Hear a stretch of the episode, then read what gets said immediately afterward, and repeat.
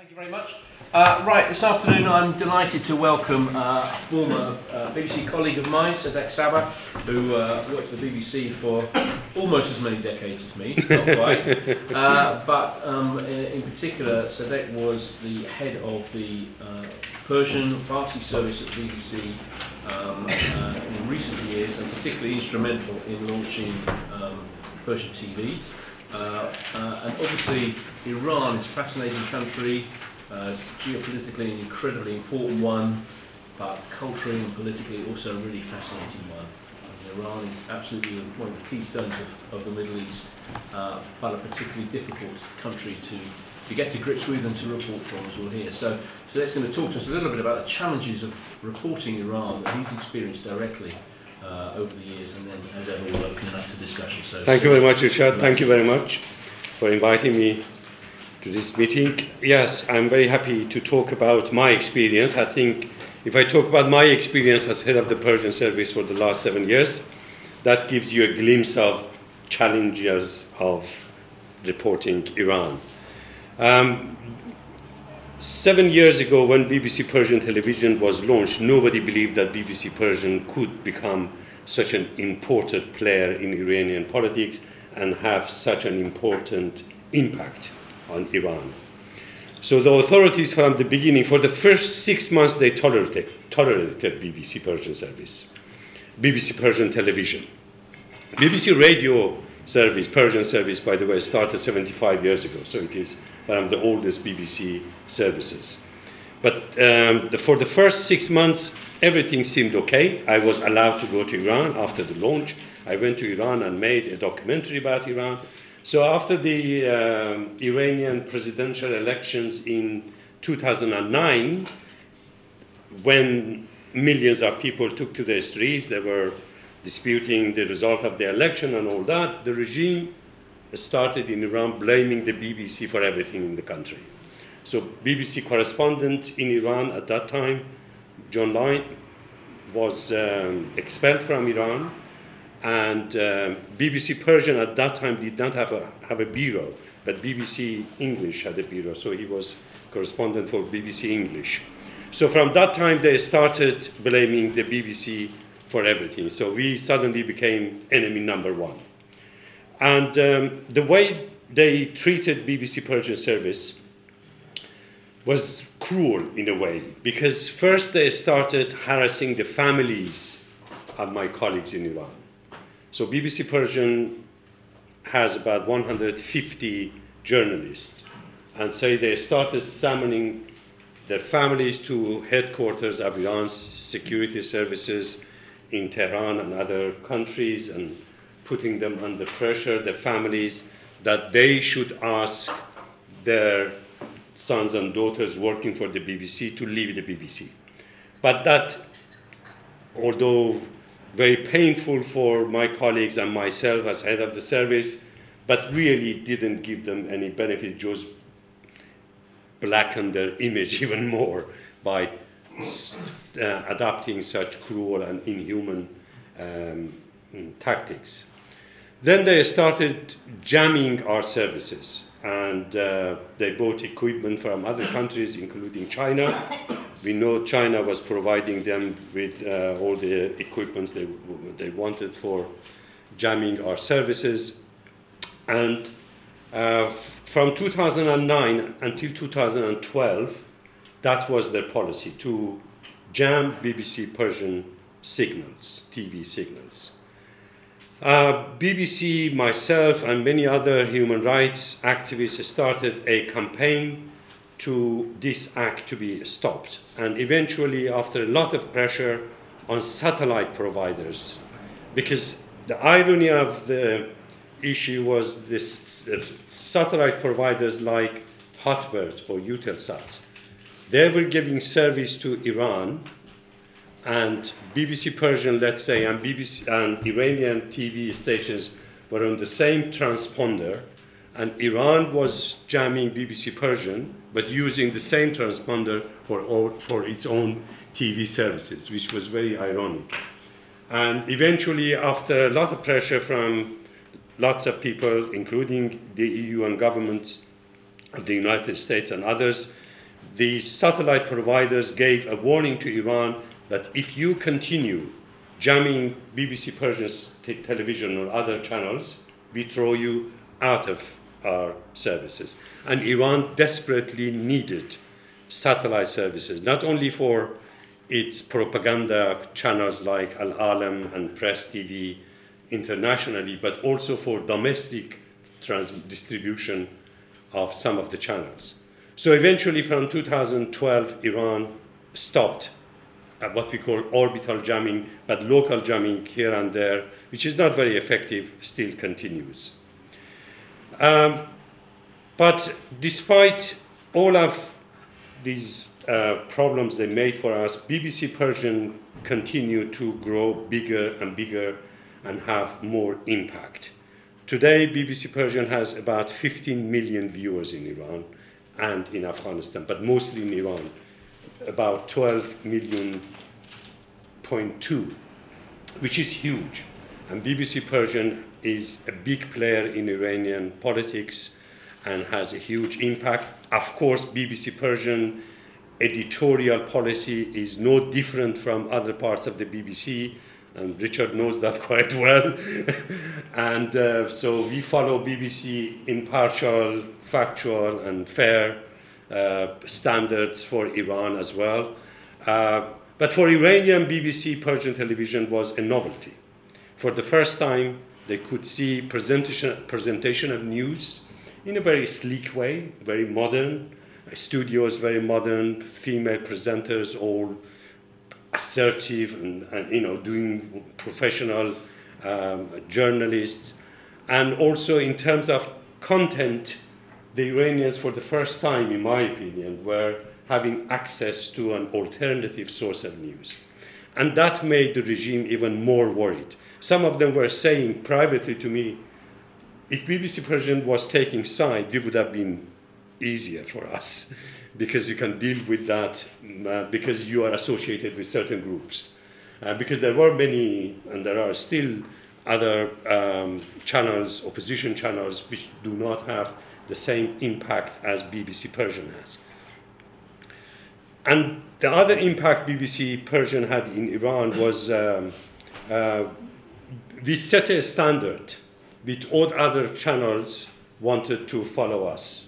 From that moment, everybody wanted to be like BBC Persian, including the Iranian state television. Uh, so, in that sense, also, we had a huge impact.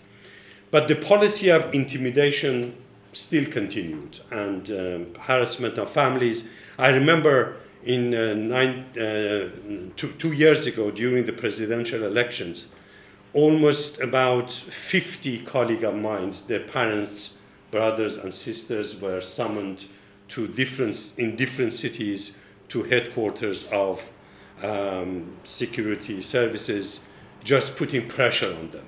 My own father he is now 94. Uh, two years ago, obviously, was 92. He was summoned many times to the headquarters of the security services in the northern city of Rasht.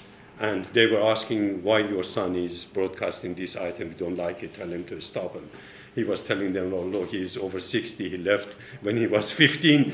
But you know, and sometimes he jokingly told them, "You know, when I walk in the streets of Rasht, people tell me, tell your son to be more harsh on the mullahs. BBC, why BBC is being so neutral and impartial and don't don't do mullah bashing. And you tell me my son is against the regime. I'm confused and let me go home. So that kind of policy. But despite all that, I am really proud of my colleagues in BBC Persian Service. Despite all the personal sufferings and sacrifices, they really do did their best to give a professional service to a country which is needs something like the BBC. BBC in Iran is not just one source of news. BBC is in Iran is vital for a lot of people, and um, in that sense, we what we achieved in, in Iran was beyond anybody's imagination. We were thinking, oh, maybe after a few years you could have a few million viewers but never 12 million. And, uh, and BBC changed the, um, the, the way foreign broadcasters broadcast to Iran. And in the recent parliamentary elections, one faction was using the other faction that your list is provided by BBC Persian Service. This is how impactful BBC Persian service in Iran.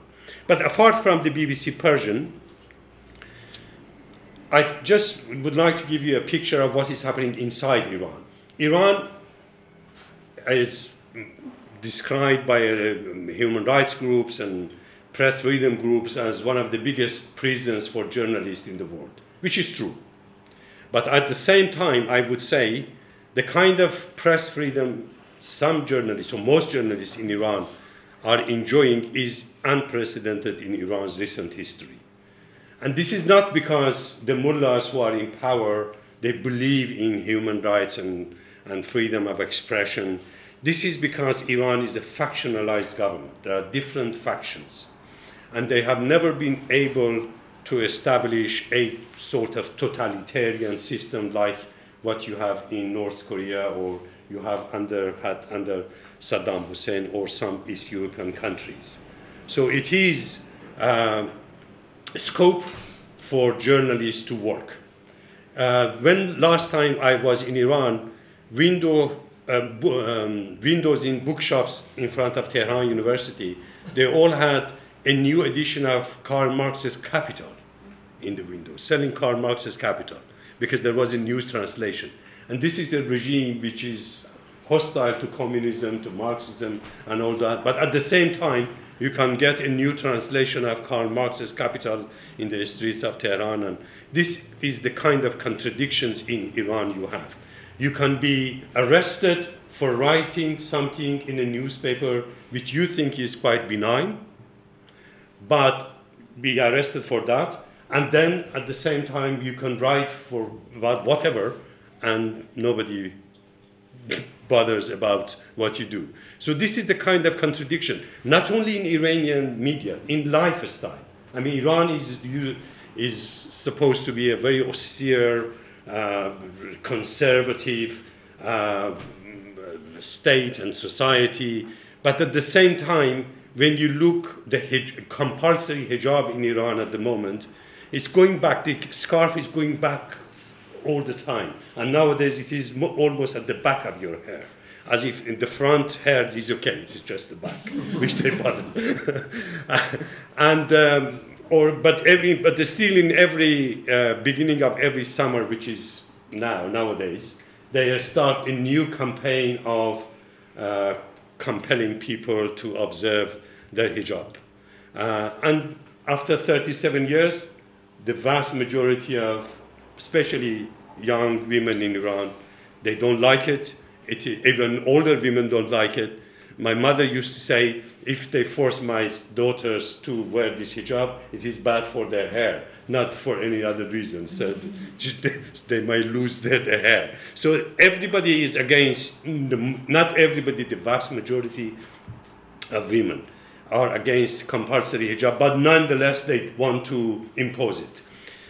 And, but, this, but Iran having these factions gives scope for journalists to, to write. At this very moment, I could say there are dozens of newspapers published in Tehran, and most newspapers in Iran are supporters of, openly supporters of uh, Rouhani and his policy of rapprochement with the West. They supported the nuclear agreement uh, with the West. And um, so uh, you have a kind of press freedom. But what is most worrying for the Iranian regime is not newspapers and probably is not even BBC Persian or other broadcasters, it's social media. Iranians use social media in their millions. The latest information I have over 20 million people use Telegram. And Telegram is still not blocked in Iran.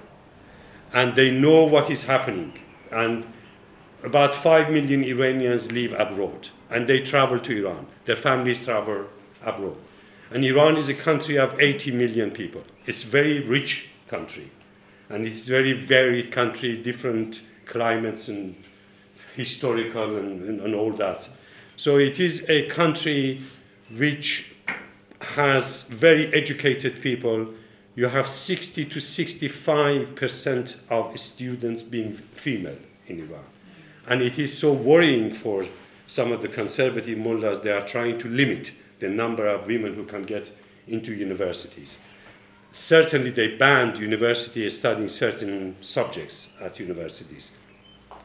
But I don't think these are, you know, has no impact, no serious impact. Still, the society does not accept the regime, and that is uh, uh, something really more and more uh, worrying for the, for, for the government, especially after the nuclear agreement, because now President Rouhani and his, his people want to open up, want Iranians and the Western companies to have access to Iran. And all of that has a huge impact on, in my opinion, freedom of expression in Iran and freedom of, um, freedom of press in the country. But there is a hardline faction in the regime who is against all uh, transparency and opening up. And uh, so I think uh, factional fighting will continue. And what is going to happen to Iran in the future? I think this is, uh, I will just say this and finish and then take questions. I think these are probably the best time for Iran. Because at the moment you have a supreme leader who has total control and he can uh, approve talks with the, with, with the West about the nuclear issue, and everybody else more or less accepts because he is the source of authority. But if he dies, I don't know what is going to happen to Iran. I don't think you can have a smooth transition of power in Iran.